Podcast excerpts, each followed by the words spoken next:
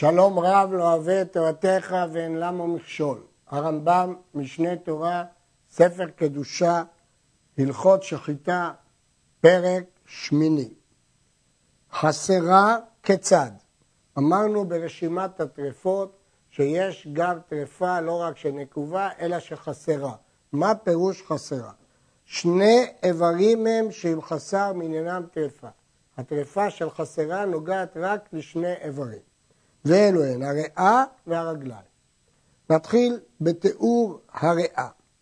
5 אונות יש לה לריאה כשיתלה אותם אדם בידו ופני הריאה כנגד פניו.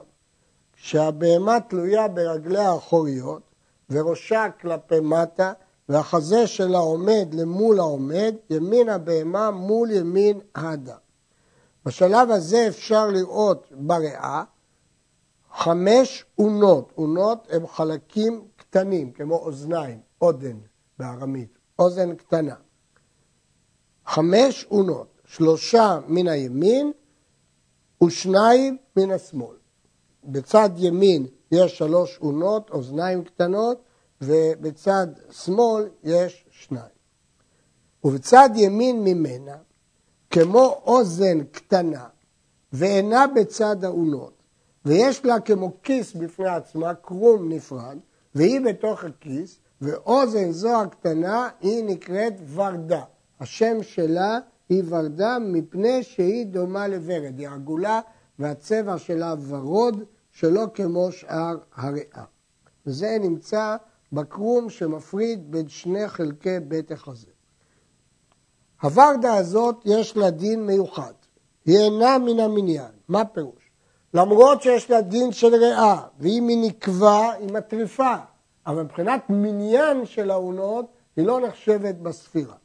לפיכך, אם לא נמצאת הוורד, מותרת, שכך היא דרכה. יש בהמות שתימצא בהם, ויש בהמות לא תימצא בהם. חיסרון של הוורדה, וגם יתרון, כי יתרון זה כחיסרון, הוא לא מטריף, מכיוון שהיא לא נחשבת במניין הריאות.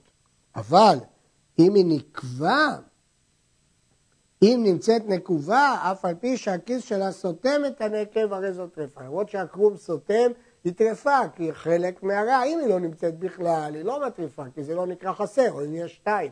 אבל אם היא נמצאת והיא נקובה, היא מטריפה את הבהמה. זאת שיטת הרמב"ם ביחס לוורדה. יש חולקים, רש"י והמאירי. המאירי אומר שוורדה חסרה, אסורה. רש"י גם אומר שאם יהיו 2 ורדות, גם היא טרפה. פסיקתו של הרמב"ם היא לפי שיטת הגאונים. המגיד משנה גם מעיר שיש חולקים לגבי ורדה שנקבע וקרום סותם. אבל נסכם מה דעת הרמב"ם. הריאה, הוורדה, היא נחשבת חלק מהריאה, ואם היא נקבע היא טרפה אפילו שהקרום סותם אותה. לעומת זאת, אם היא חסרה בכלל או אם היא יתרה, היא לא משפיעה כי היא לא נחשבת מן המניין. ב' חסר מניין האונות ונמצאת 1 מן השמאל במקום 2 או 2 מן הימין במקום 3 טרפה. ואם נמצאו בימין 2 וזאת הוורדה, הרי זו מותרת מפני שהיא משלימה את החסר. כלומר, לפי שיטת הרמב"ם, כל חיסרון במניין האומות בכל אחד מהצדדים מטריף. אבל הוורדה יכולה להשלים את מניין האונות הימניות, כי כל צד נקבע בפני עצמו. אנחנו בודקים את כל צד ימין לבד וצד שמאל לבד, ואם באחד מהם חסר, טרף. ג' נתחלפו האונות, ונמצאו 3 מן השמאל ו2 מן הימין בלא ורד. או שהייתה הוורד עם 3 מצד שמאל, הרי זו טרפה שהיה חסרה מצד הימין. כיוון שבצד ימין יש 2 בלי ורד, במקום 3, זה חסרה. זה שיש מצד שמאל יותר, זה לא משפר את המצב. כיוון שכל צד נידון בפני עצמו, ואם בצד ימין, שהיו צריכים להיות 3 אונות, יש רק 2 ואין ורדה, הבהמה טרפה. נתוספו האונות במניינם, יש יותר אונות. אם הייתה האוזן היתרה, בצד האונות, או מלפני הריאה, שהוא לעומת הלב, בצד שכלפי החזה, במקום שהריאה עוטפת את הלב, מותרת. ואם הייתה על גבה שהוא לעומת הצלעות, הרי זאת טרפה, שהיתר כחסר, והוא שתהיה כמו עלה של הדס, אבל פחות מזה אינה אוזן ומותרת. כלומר, אם באזור של הגב, בכיוון הצלעות, יש אוזן מיותרת בגודל של עלה של הדס, היא מטריפה. הרדב"ז דן האם זה כשהריאה נפוחה או כשהריאה איננו נפוחה, והוא מסיק שמדובר בריאה נפוחה כמו בחיי הבהמה. אוזן, כלומר אונה, שנמצאת דבוקה בחברתה הסמוכה לה, מותרת.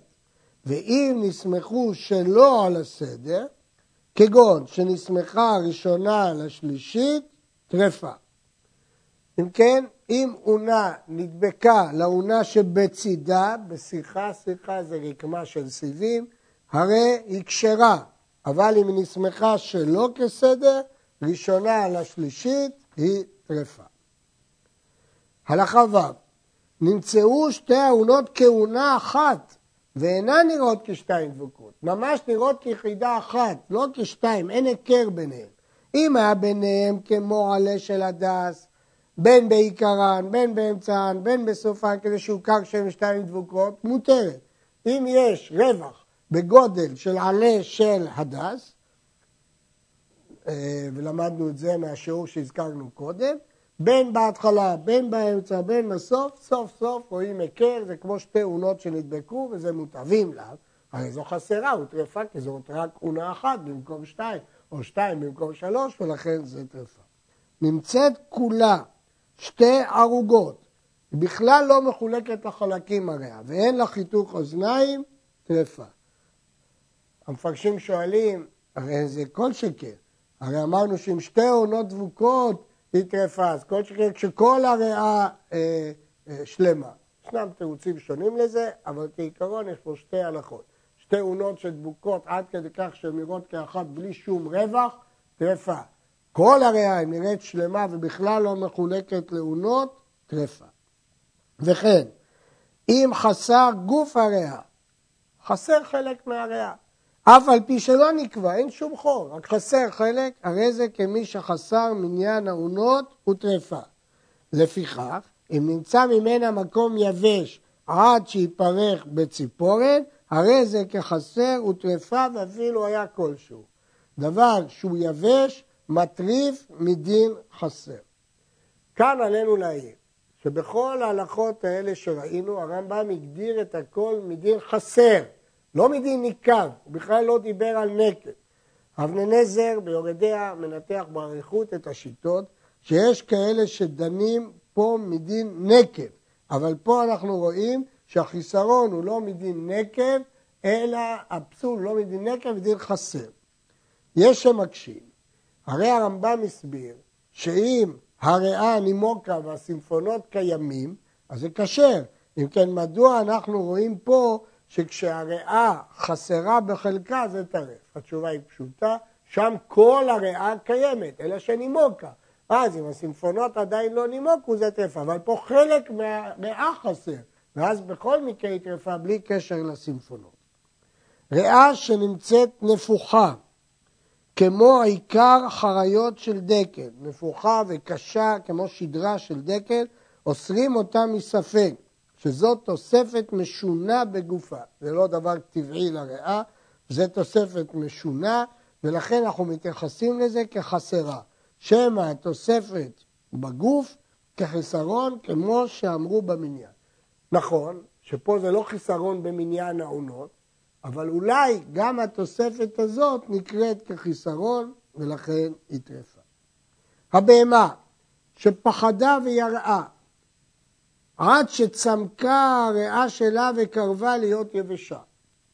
מתוך הלם, או פחד פתאומי, הריאה שלה הצטמקה והתייבשה. אם פחדה בידי שמיים, כגון ששמעה כל רעב, או רעת זיקים וכיוצא בהם, הרי מותרת, היא מותרת.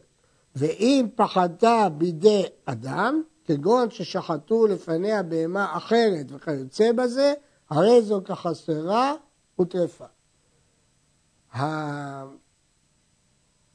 הפחד מייבש את הריאה, לא תמיד הוא עושה, תלוי אם זה בידי שמיים או בידי אדם.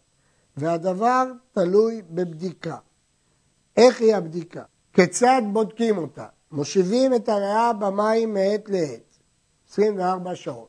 אם היה זמן הקור, מושיבים אותה במים פושרים, ובכלי שאין המים מתמצים מגבו ונוזלים, כדי שלא ייצונו ממרה.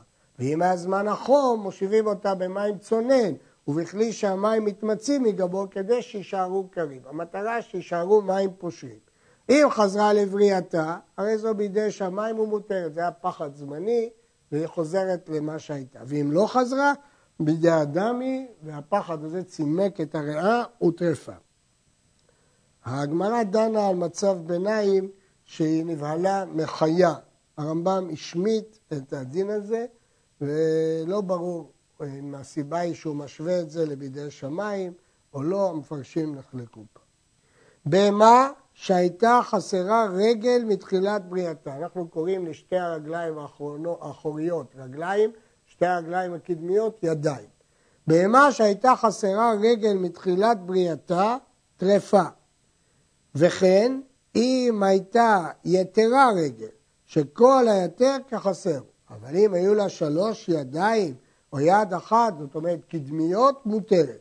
לפיכך, אם נחתך היד שלה, מותרת. שתי הרגליים האחוריות, אם אחת חסרה, טרפה. שתי הרגליים הקדמיות, אם אחת חסרה או יתרה, כשרה. נחתך הרגל האחורית מן הארכובה, מהברך, הקצה האחרון של עצם הכולית.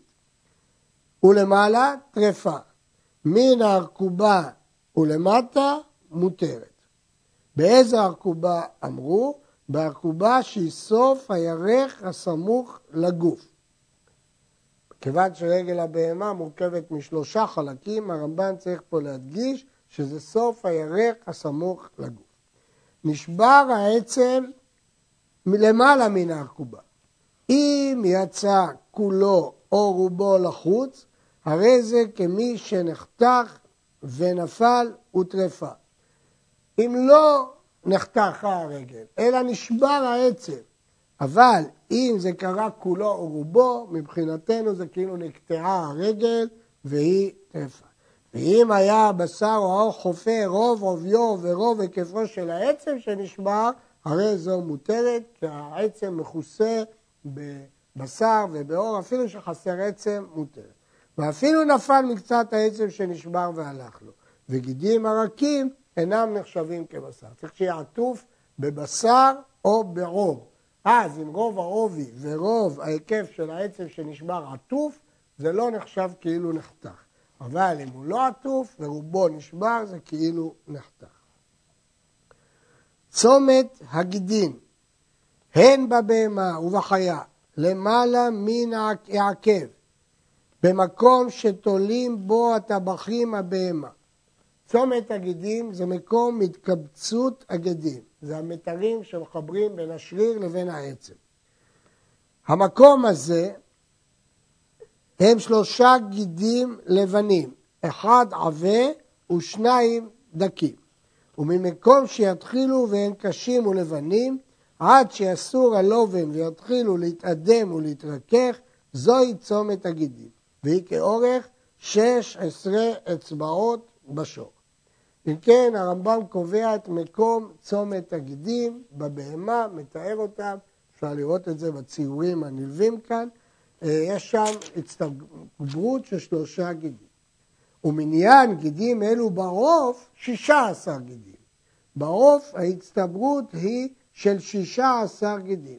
תחילתה מן העיניו שלמטה מאצבע היתרה, עד סוף הרגל שהוא קסקסים. העיניו זה בליטה במרכז כף הרגל של העוף, צורתה מזכירה גרגיר של ענבים, משם עד סוף הרגל שהוא קסקסים, כל זה נחשב צומת הגידים. הרעב"ד משיג על הרמב"ם, ואומר שאי אפשר להחשיב את כל האורך הזה בעוף כצומת הגידים, אלא רק במקום שמקביל לארכובה שבבהמה. והרעב"ד אומר שהוא בעצמו מעולם לא הקריב צומת הגידים בעוף יותר מן הדבר הזה. חלק ממפרשי הרמב"ם מציינים לתשובת הרמב"ם לחכמי פרובינציה, שבה הוא חוזר ואומר שהגרסה הזאת איננה נכונה. הדבר הזה מובא ברדב"ז, בכסף משנה, בשו"ת הרשב"א, אבל לא בתשובות הרמב"ם שבידינו. בכל אופן, לפי העדות הזאת שלהם, הרמב"ם חזר בו מהאורך של צומת הגידין בעוף. בהמה שנחתכו רגליה במקום צומת הגידים, טרפה. ואל תטמא ותאמר, כיצד תחתך למעלה מצומת הגידין והיא מותרת, עד שתחתך למעלה מן העקובה העליונה כמו שבהרנו, ואם תחתך למטה בצומת הגידים אסורה. השאלה פה היא קשה מאוד, הרי העקובה העליונה היא למעלה מצומת הגידים, ואם היא נחתכה מתחת העקובה העליונה, הבהמה כשרה. אז איך ייתכן שנחתכה במקום יותר גבוה היא כשרה, ואם נחתכה למטה ממנו בצומת הגידים היא טרפה? אומר הרמב"ם, אל תשאל שאלה כזאת, שבטרפות תחתך מכאן ותחיה ומכאן ותמות. אי אפשר להשוות דבר לדבר, ייתכן שהבהמה תחתך במקום אחד ותחיה ומקום אחר ותמות, ולכן לא משווים את הדברים הללו. ולא נאסרה בהמה זו מפני שהיא חתוכת רגל במקום זה, כי חתוכת הרגל נקבעת רק מהעקובה ולמעלה, אלא מפני שנחתכו הגידים, שנחתיכתם מכלל הטרפות כמו שהתבהר. אי אפשר להשוות את הדברים. לגבי חתיכת הרגל, מה שקובע זה העקובה ולמעלה, אבל לגבי צומת הגידים, חיתוך הגידים הוא שמטריף, וכל חיתוך בצומת הגידים מטריף.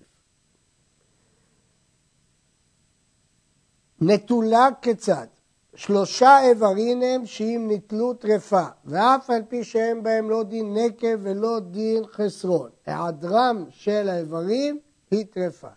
יש איברים אחרים שההיעדר שלהם זה כמו נקב, אבל פה אפילו שאין בעיה של נקב או חיסרון, יש בעיה של נטול. ואלו הם צומת הגידים, שכבר בארנו אותו, הכבד ולחי העליון, הלסת העליונה. כבר בארנו שהבהמה שנחתך רגלה וכן העוף במקום צומת הגידים לא נעשו טרפה, אלא מפני שנחתכו הגידים. לפיכך, אם נחתכו הגידים לבדם והרגל קיימת, טרפה, שהיא נטלה צומת הגידים. כבר הסברנו שהטרפה פה זה לא מצד שהרגל נטלה, כי זה מה שקובע זה העקובה ולמעלה, אלא מפני צומת הגידים. ואם נחתך צומת הגידים, היא טרפה. נחתך בבהמה אחד העבה לבדו מותרת, שהרי נשארו השניים הדקים. נשארו השניים הדקים מותרת, שהרי אחד העבה גדול משניהם, והרי לא נטלה כל הצומת, אלא מיעוטה. צריך שנטל רוב הצומת. נחתך רובו של כל אחד מהם טרפה, והן צריך לומר שנחתכו כולם או נטלו כולם. אם נחתך העבה לבדו, אז יש רוב שניים הדקים. אם נחתכו שניים הדקים, יש רוב בגודל, כי העבה הוא רחב משתיהם. אבל אם נחתכו רובם של שלושתם, או כולם, בוודאי שהיא טרפה. ובעוף, אפילו נחתך רובו של אחד מה-16, טרפה. בעוף זה הרבה יותר חמור, אפילו אחד מהגידים מטריף. ועוף שנשתברו גפיו מותר, כבהמה שנחתכו כנפיה. הכנפיים דינם כדין ידי הבהמה, ולכן הם לא מטריפים. כבד שנטלה כולה טרפה, גם זה דין נטול. ואם נשתייר ממנה כזית במקום שהיא תלויה בו, במקום החיבור לווריד התחתון, שהוא הסימפון הגדול, וכזית במקום מרה, במקום חיבור המרה אל הכבד, הרי זו מותרת. אם קיימים שני זיתים, חיבור אחד, כפי שהסברנו, לעורק, וחיבור אחד למקום המרה, אז היא כשרה. הרמב"ם בפירוש המשנה מסביר, כזית במקום כיס המרה, וכזית במקום המזרק הגדול, היוצא מן הכבד, אשר ממנו מתפצלים מברידים בכל הגוף. נדלדלה הכבד. לא נטלה, היא רק נדלדלה, ועדיין היא מאורה בתרפה שלה, היא נתקה בכמה מקומות במקום חיבורה אל השרעפת, מותרת, כי עדיין היא מחוברת. ניטל ממנה מקום שהיא תלויה בו, מקום מרה, אף על פי שהשאר קיים כמות שהוא, טרפה. אם היא נתקע מהמקום שהיא תלויה בו, דהיינו מהחיבור לווריד, או מהמרה, היא טרפה. נשאר בה כזית במקום מרה, וכזית במקום שהיא תלויה בו, כמו שדרשנו קודם. אז לכאורה היינו צריכים להכשיר. אבל היה מפוזר מעט בכאן ומעט מכאן. לא כזית מרכז במקום אחד. או שהיה מרודד, שטוח בשכבה דקה, או שהיה ארוך כרצועה, הרי זה ספק, ויראה לי שהיא אסורה. כי הכבד לא יכול להחלים אם אין לפחות גוש שלם של כזית. לחי העליון שניטל, טרפה, כלומר, לסת העליונה שניטלה, מטריפה, כי הכל תלוי בה. אבל ניטל התחתון, אם הלסת התחתונה ניטלה, כגון שנגמם עד מקום הסימנים ולא נעקרו, כמובן שאם הסימנים נעקרו טרפה, אבל אם הסימנים לא נעקרו ולסת התחתונה נעקרה, הרי זו מותרת. וכל עבר שנאמר בו אם היה חסר טרפה, כך אם ניטל טרפה. אבל עבר שנאמר בו אם ניטל טרפה, אינה נאסרת אלא אם נחתק אותו עבר. אבל אם נבראת חסרה אותו עבר, הרי זו מותרת. שאם לא תאמר כן, נמצאת החסרה והנטולה, אחת היא. וכל עבר שנאמר בו שאם ניטל מותרת, קל וחומר אם חסר מתחילת בריאתה ולא נברא שהיא מותרת. הרמב"ם מסביר פה, הרי למדנו בכללי הטרפות שיש חסרה ויש נטולה. מה ביניהם? מה בין חסרה לבין נטולה? חסרה זה אפילו אם היא נבראה משמיים חסרה. נטלה פירוש שהיא נבראה שלמה ונחתך העבר. אבל אם היא נבראת חסרה את אותו עבר שכתב בו שנטולה מהטרפה היא מותרת. כיוון שהעבר הזה לא אסור מדין חסרה והוא לא ניטל. אז צריך להבדיל בין חסרה לבין ניטלה. אבל אם אמרנו שאפילו אם ניטל מותרת, אז כל שכן שהיא חסרה מבריאתה שהיא מותרת. בהמה שניטלה האום שלה, כלומר הרחם, בית הרחם, והיא בית הרחם, או שניטלו הכליות, הרי זו מותרת. לפיכך אם נבראה בחוליה אחת, או בשלוש כליות, מותרת. וכן אם נקבע כוליה, מותרת. אם כן, הכליות, אפילו שנטולה או חסרה, איננה מטריפה. אף על פי שהכוליה שנטלה או שחסרה מותרת, אם נמצאת קטנה ביותר, והקטינה בדקה עד כפול ובגסה עד כעיניו טרפה, יש פה חידוש, שלמרות שאם לא הייתה בכלל כליה, או שנטלו אותה, הבהמה כשרה. אבל אם היא קיימת, אבל היא הצטמקה, או שהבאישה כפי שנראה היא טרפה. אז אם היא הצטמקה עד כפול בבהמה דקה, או עד כעיניו בבהמה גסה, היא טרפה. וכן אם לקטה הכוליה, הרכיבה, והוא שיעשה בשרה כבשר המת שהבאיש אחר ימים, שאם תאחז במקצתו יתמסמס ויפול, והגיע חולי זה עד הלובן שבתוך הכוליה, הרי זאת טרפה. וכן נמצאת בקוליה לחה, אף על פי שאינה סרוכה, יש בה מוגלה, או שנמצאו בה מים אחורים או סרוכים, הרי זו טרפה. אבל אם נמצאו בה מים זקים, הרי זו מותרת. אם כן, יש פה דין מיוחד בכליות, שאם היא חסרה זה לא מטריף, אבל אם היא התקטנה מאוד, או שהיא נרכבה, זו טרפה.